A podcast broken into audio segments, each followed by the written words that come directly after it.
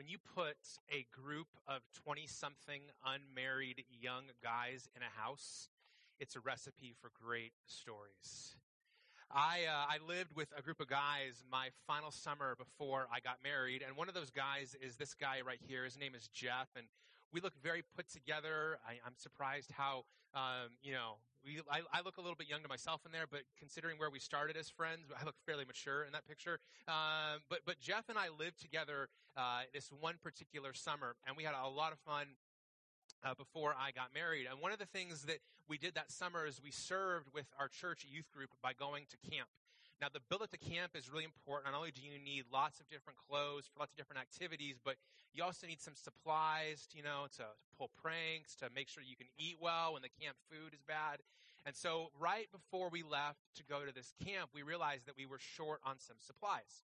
So Jeff and I were at uh, the house we were we were living at. The guy who owned it actually worked at our church, so he was there, kind of putting together some final preparations. And so we're walking out the door, and um, and I thought I had all of my stuff in my pockets, and so I go out the door first, and and Jeff, you know, pulls the door behind him. Well, well, he just decided that he was going to do that little thing. I'm not sure what your door lock is at home. Sometimes you can like turn the little knob and just pop the lock and pull the door closed. Well, he did that. So he walks out. I, I got to pull my keys out to lock the door. And I realize, no, no keys. So, so I went to go, you know, okay, the door is not locked, no big deal. And I go, it's locked. I said, did you lock the door? And he's like, yeah. I said, why'd you do that? He said, I don't know. I thought we were leaving. Don't you have your keys? And I said, no, I don't have my keys. Do you have your keys? No, I don't have my keys. And it's, it's about 105 outside on this warm Phoenix afternoon. We don't have any keys. But luckily, we had our phones. And so we call our, our roommate, who's about 15 minutes away, said, Hey, is there somebody there with you who can bring us a key to get in? Because it's kind of hot out here and we'd like to go get our stuff. So he sends somebody, he said, Hey, it's about 20 minutes. So we're waiting. And then Jeff goes, I have an idea. And Jeff's idea was that we knew that our roommate had a window air conditioning unit. Okay, you guys know where the story's going. And, and so Jeff's idea, and, I, and, it wasn't like it wasn't like I didn't go along with it. I just want to, for the record, say that it was Jeff's idea to start. So Jeff's idea is that we can just pull the window unit out, go through the window, and then open the front door. Now, now neither one of us was really experienced with window air conditioning units, uh, as the next part of the story will show. And so we basically just pull the window unit out, and, and then he dives through the window into the room. And so we get in the house, and so we call the person bringing us the keys and we say, hey, don't worry about it, turn around. We broke in, it's just fine.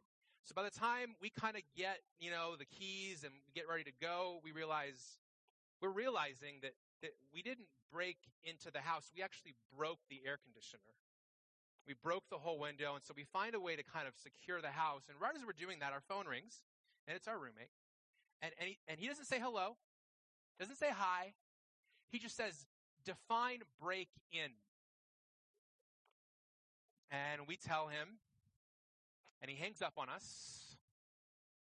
And uh, so we're like, well, this is not going to be good. So let's go and get our stuff before he comes back. That way we can actually get back in the house.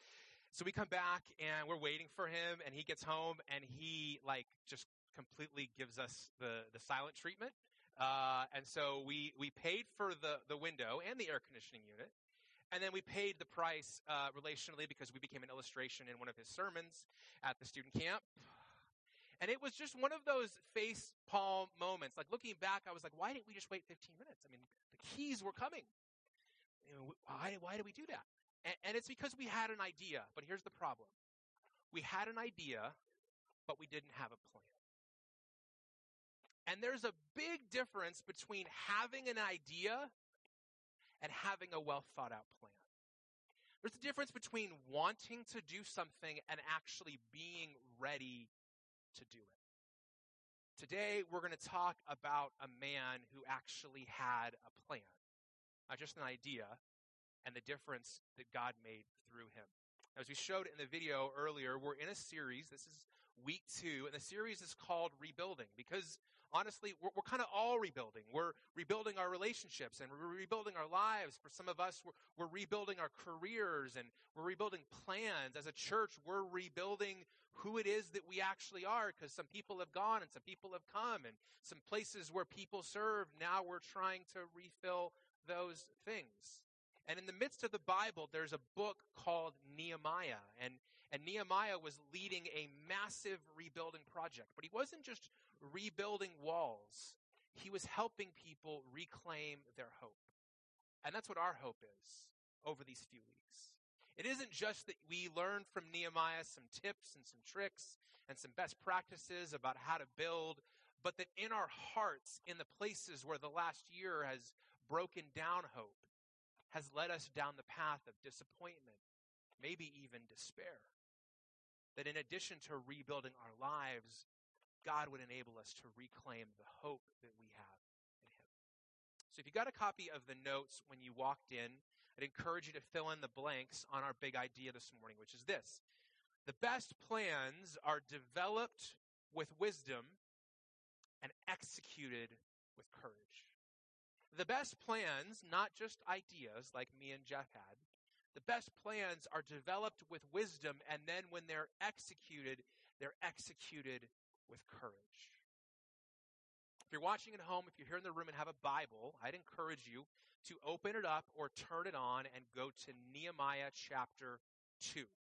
Now, if you're familiar with your Bible, you have a physical one, open it up to the middle. You'll probably hit Psalms, go towards the front, and a few books before Psalms, you'll find the book of Nehemiah. It's nestled between two other books of history around that same time period, Ezra and Esther.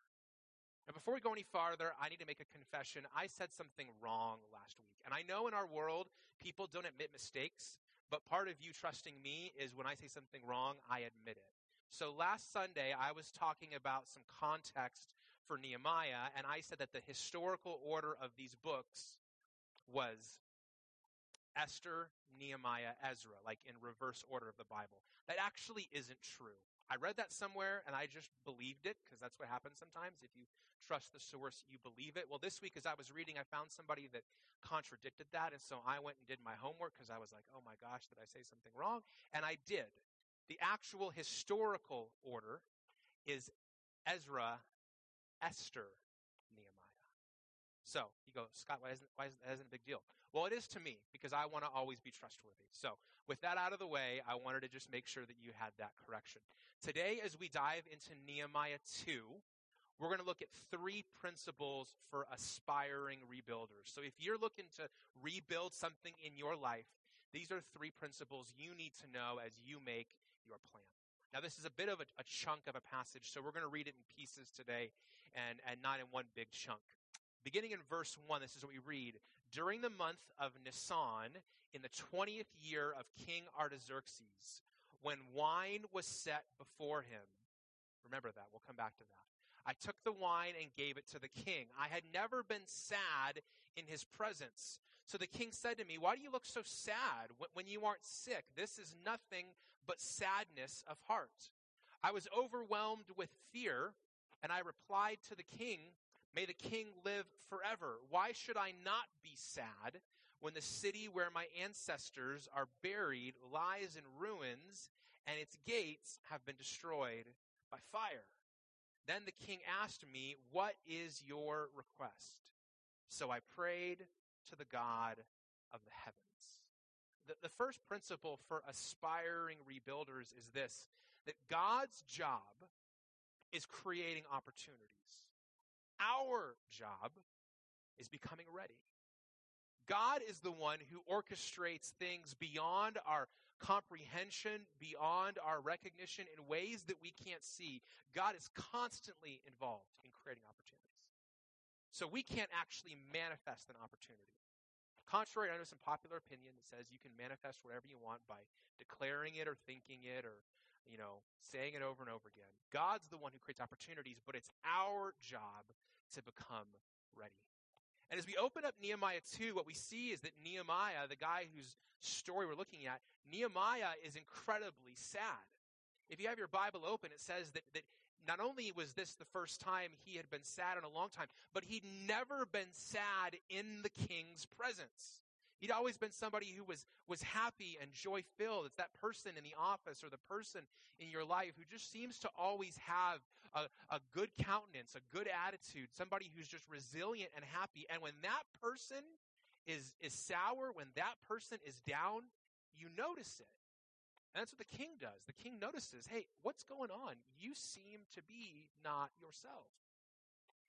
And you might say, well, it's just the, that one day where that happy person is now sad. No, no, no, no. This is a much bigger deal. If you were here last week, we described what Nehemiah's job is. And Nehemiah's job is that he's the cupbearer to the king. He's responsible for the food and the drink that goes before the king to make sure that the king is not poisoned because that had happened before in Persia. Kings had been assassinated and poisoned and murdered. So Nehemiah's job is to make sure that, make sure that doesn't happen. And so when the king sees the person who's responsible for making sure that nobody poisons him acting in a way he's never acted before, in the king's head, it's like danger, danger, danger, Will Robinson. We have a problem. And so he turns to Nehemiah and he says, What is this? What's going on with you? Because remember what it says right there in the beginning of the chapter that he just had his wine? So this is a really dangerous moment for, for Nehemiah, you know?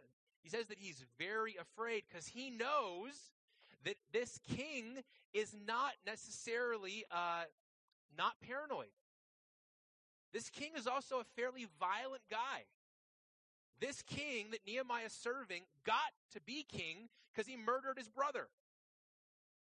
And then once he became king, he murdered the guy who murdered his dad, who helped his brother become king. It's a happy family here. And so when this is all going on and the king's getting nervous and Nehemiah is acting weird, it's a dangerous situation.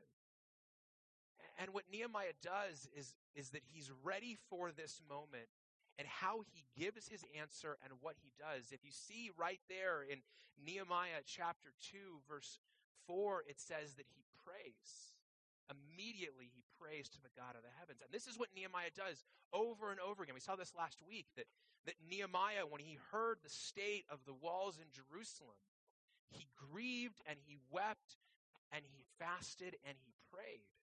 I said last week that in the 13 chapters of Nehemiah, we see on nine different occasions that Nehemiah turns to God in prayer one of these seasons is an extended season of prayer. This prayer right here is, it's kind of like texting a prayer, you know?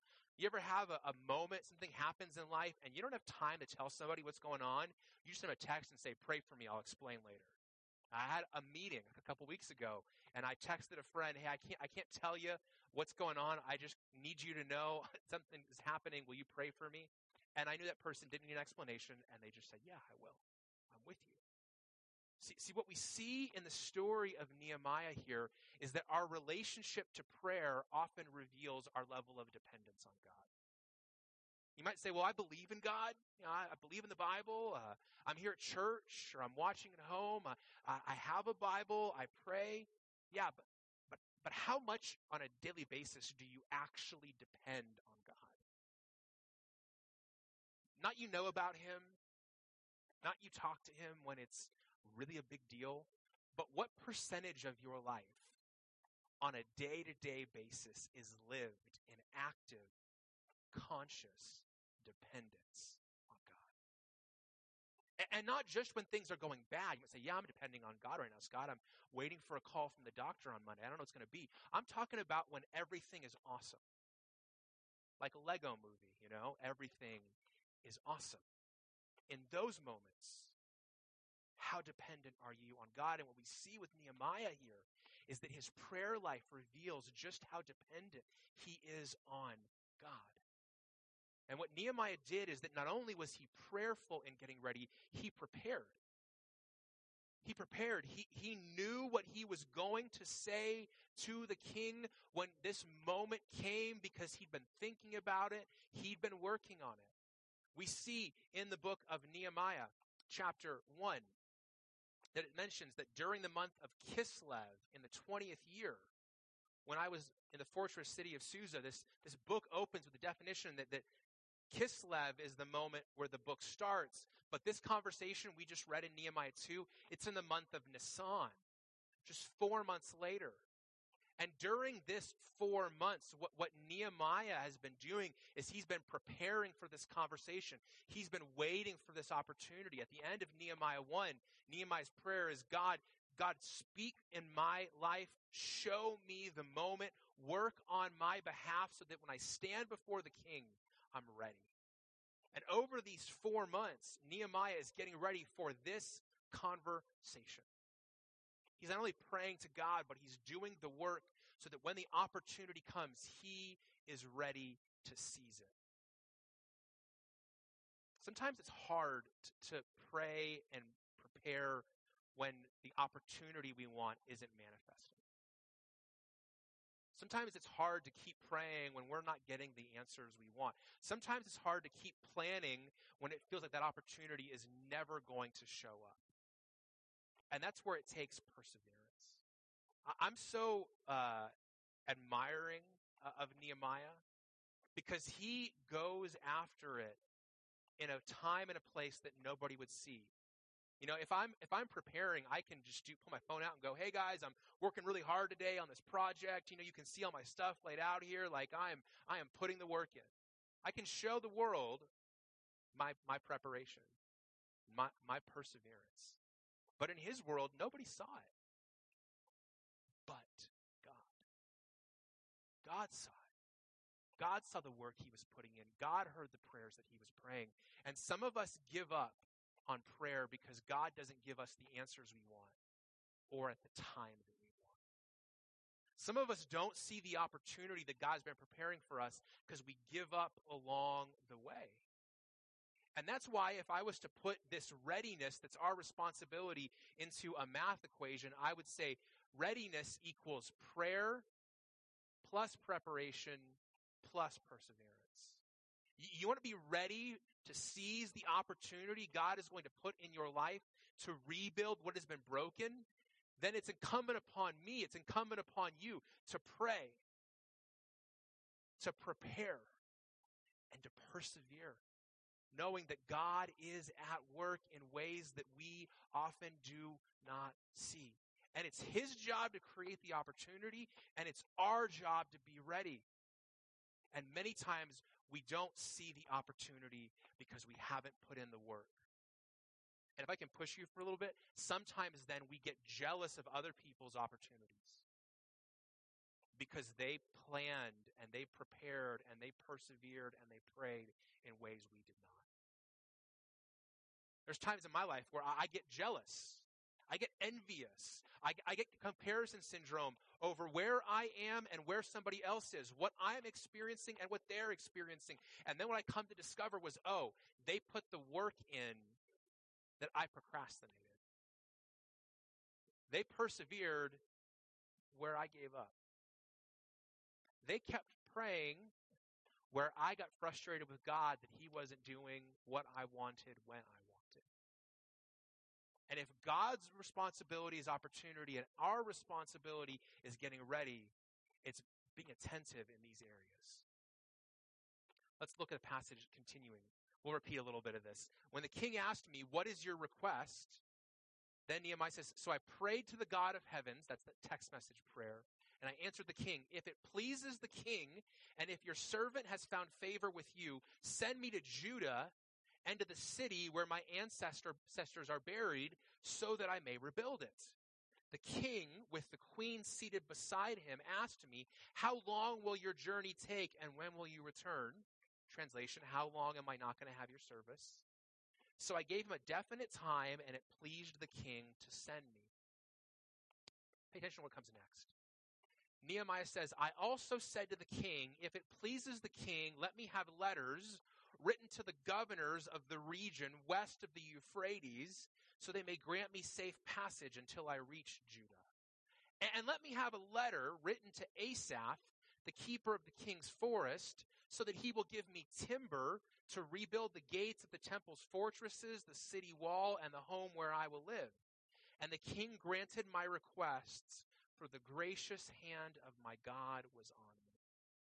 I went to the governors of the region west of the Euphrates and gave them the king's letters.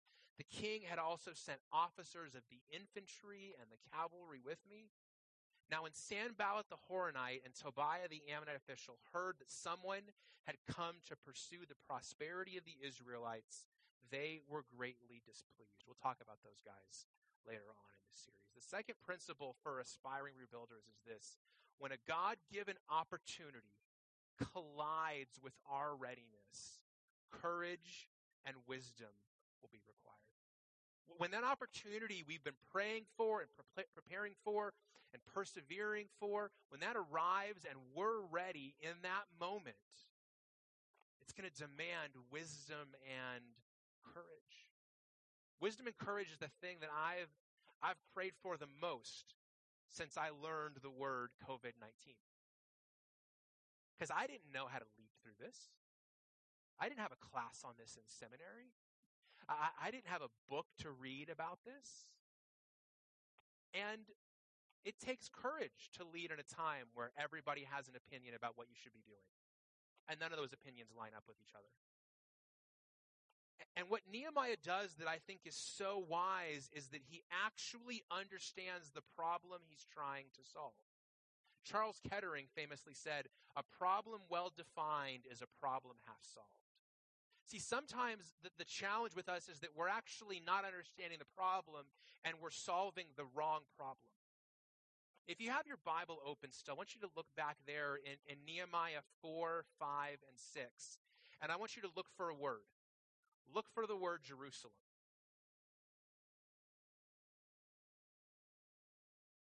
It's not there. That's the city he's going to rebuild, right? Those are the walls that are broken, right? That's the place that he's heartbroken over in verse chapter 1 verses 1 through 4 that's broken down. Why does he not say the word Jerusalem? Cuz Nehemiah's smart. He prepared and planned for this moment. And he knew that the word Jerusalem was a trigger word. See, back in the book of Ezra, a Persian king, and different people have different views on this. Some people think it was this actual king, and some think it was his, his father or relative. In the book of Ezra, the walls of Jerusalem begin to be rebuilt. And then something amazing happens in Ezra 4. This is the writing of that king. It was discovered that this city, Jerusalem, has had uprising against kings since ancient times, and there have been rebellions and revolts in it. Powerful kings have also ruled over Jerusalem and exercised authority over the whole region west of the Euphrates River. Tribute and duty and land tax were paid to them.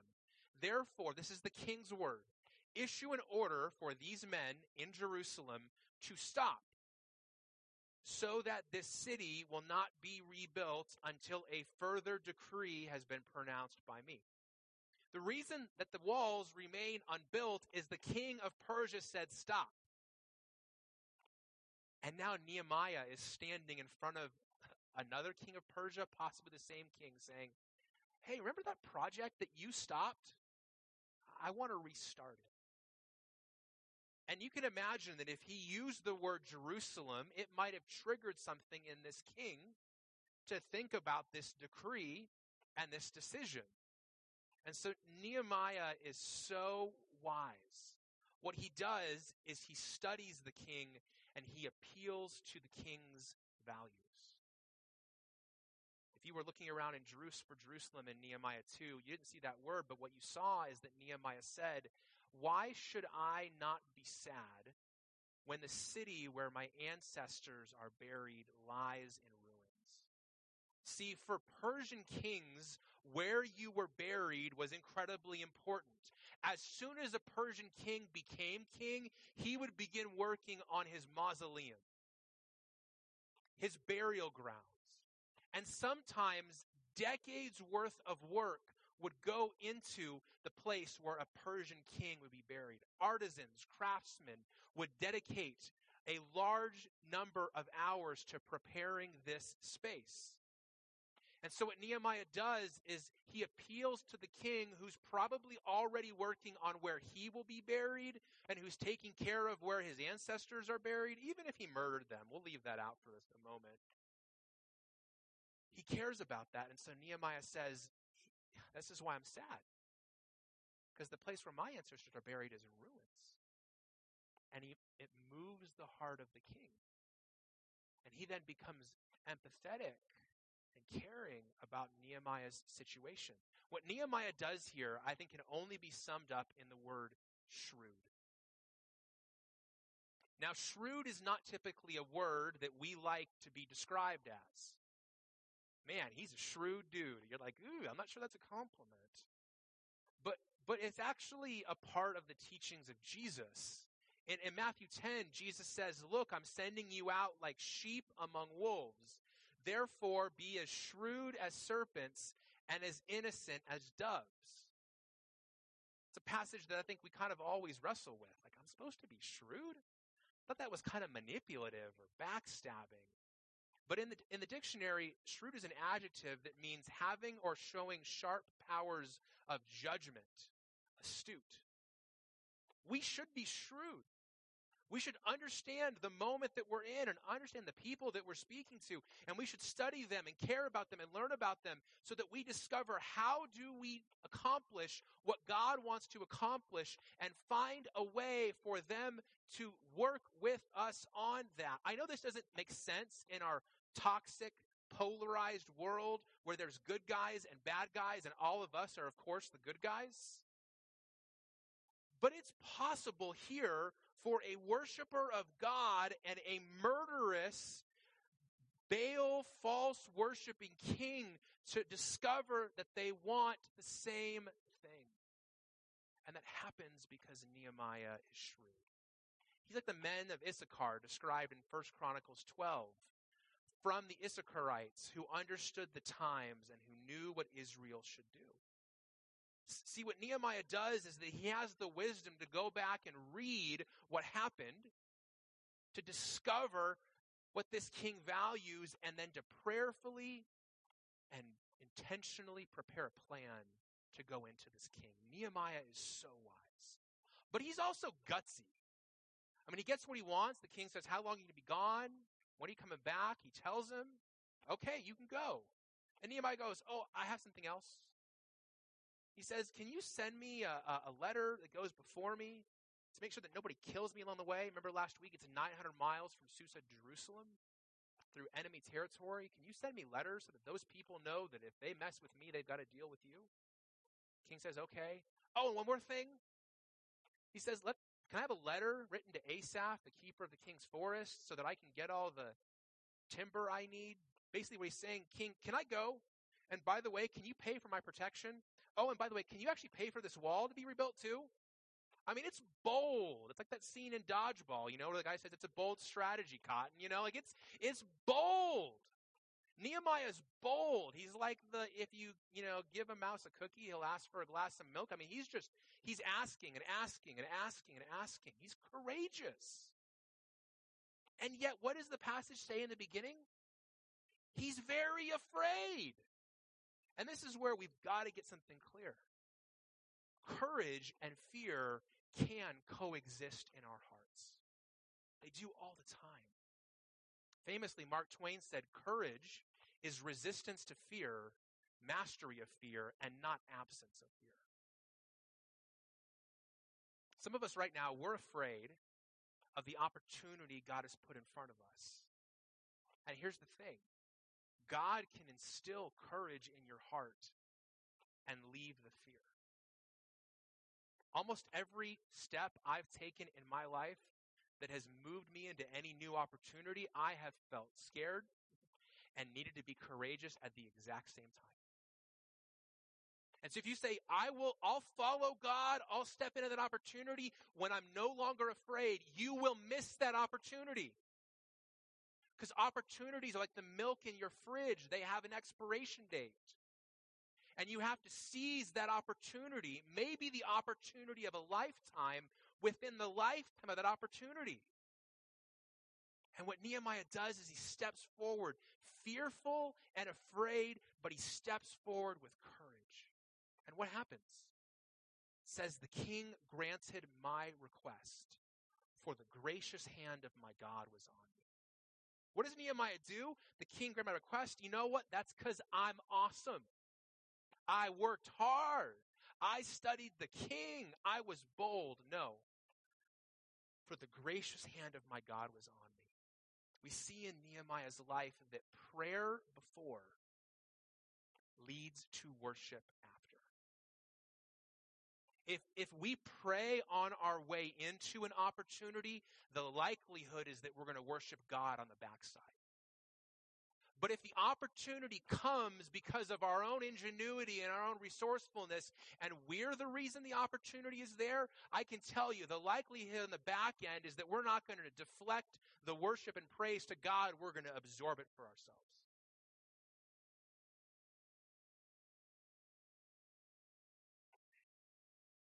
That's why we have to be so intentional to pray at the beginning. We said last week.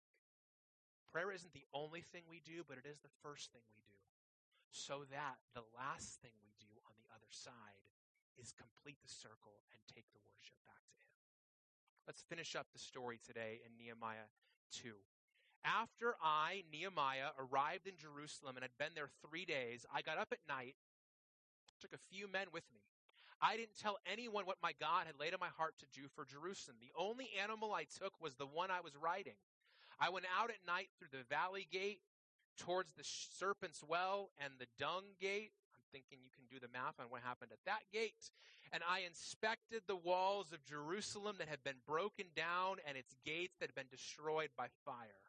I went on to the fountain gate and the king's pool, but farther down it became too narrow for my animal to go through. So I went up at night by the way of the valley and I inspected the wall. Then heading back, I entered through the valley gate and returned. The officials did not know where I had gone or what I was doing. For I had not yet told the Jews, the priests, the nobles, the officials, or the rest of those who be doing the work. So I said to them, You see the trouble that we are in. Jerusalem lies in ruins, and its gates have been burned. Come, let's rebuild Jerusalem's wall so that we will no longer be a disgrace. And I told them how the gracious hand of my God had been on me what the king had said to me, and they said, Let's start rebuilding, and their hands were strengthened to do this good work.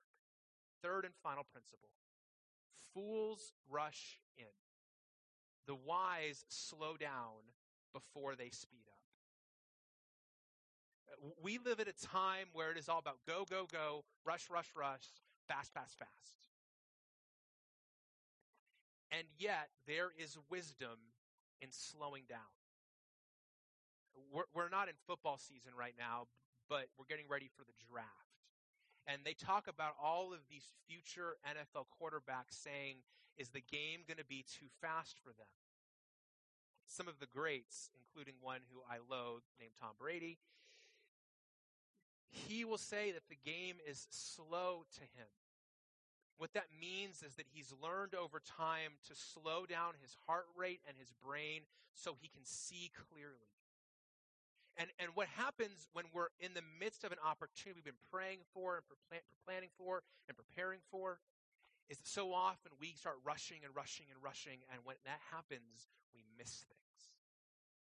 In, in Nehemiah 2.11, what it says is that after I had been in Jerusalem for three days, I went out. What would happen in those three days he's in Jerusalem? A, we don't know. B, most people believe he did nothing. He rested. He had just traveled 900 miles on the back of a donkey. Think he'd earned a couple days to catch his breath. And for you and for me, as we prepare to rebuild, I just want to ask you a question. How tired are you? How exhausted are you? When's the last time you truly rested? I say, Scott, you don't understand what I'm dealing with. I can't rest right now. There's too much going on. You sound like me. And let me tell you what people have been telling me you are not the linchpin to the kingdom of God.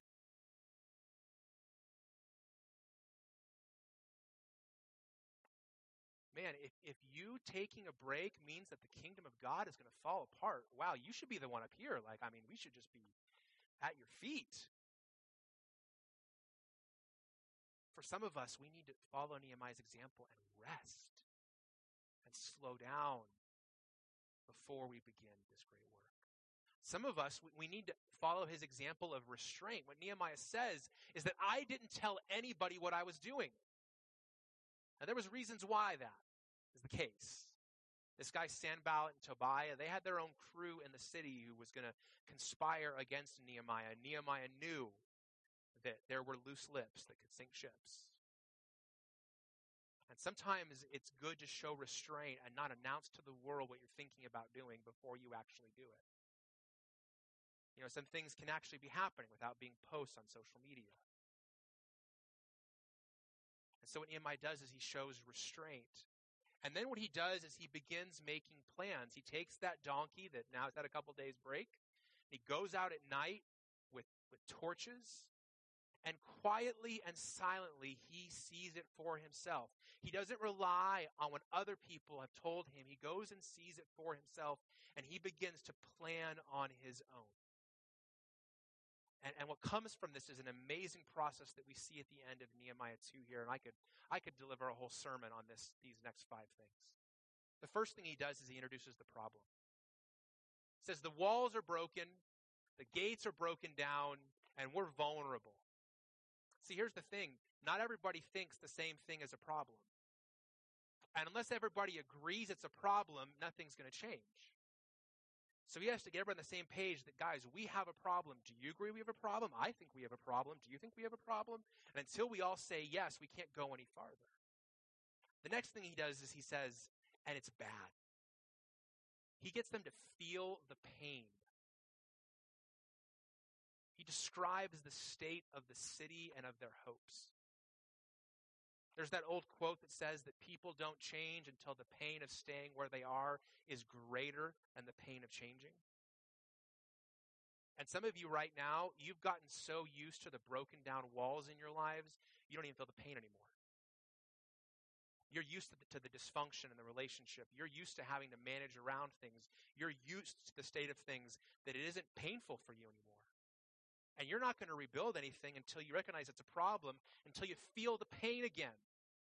And the pain might be somebody else coming in your life going, This is weird. This is bad. Why do you live like this? And at first you're embarrassed, but then you go, Oh, I had gotten so used to it that I called what was bad good, or what was broken normal. Then he says, Guys, what would happen if we rebuilt the walls? What would happen if together we rebuilt the walls, we rebuilt the gates, and God did this amazing thing in our midst? He helped them to dream again. Some of us over the last year, what's happened is that we've stopped dreaming and we've lowered our hopes. Then they commit to the plan. This is how we're going to do this, and we're going to do this together. And then he begins to help them celebrate early wins. He says, Hey, this is what happened with the king. God is already moving on our behalf. And this is where it all begins. This is where the miracle that we'll talk about next week begins. Some of you, you need to figure out what the problem is. Some of you, you need to feel the pain. Some of us, we need to start dreaming Others of us, we need to start committing to a plan. And some of us, we need to celebrate that God's at work in ways we don't see. Because the best plans are developed with wisdom and they're executed with courage. If you're following along in your notes, there's, there's some next steps on the back I want to walk you through. And here's the first one. I want to encourage you to identify your greatest readiness roadblock. What's keeping you from being ready? If the opportunity you've been praying for showed up today, would you be ready? And if it if it showed up today and you're not ready, is it because you've not been attentive in prayer? Is it because you've not been faithful in preparation? And is it because you've been waning in your perseverance? Maybe it's something else. Maybe it's the pain that just has overwhelmed you. You stopped dreaming. What's getting in the way? Number two, pray daily for wisdom and courage. I mentioned this earlier. This is what I've prayed for almost every day for the last year. God, give me wisdom and courage. Help me to know what to do. And then once I know that, help me to have the courage to do it because not everybody's going to like me. Help me to have the courage. Slow down now in order to speed up later. God is never in a hurry. He's never in a hurry. We're always in a hurry, but God's never in a hurry. So maybe it's slowing down now so that you can speed up later. And then finally, number four, put your hope in Jesus, the true and better Nehemiah. You know, Nehemiah is a great guy. He does these amazing things, and he's a hero of the faith. He's, he's somebody I think that's worthy of our admiration, but he's not our Savior. And what we see in this story is that Nehemiah does some things, but Jesus completes them.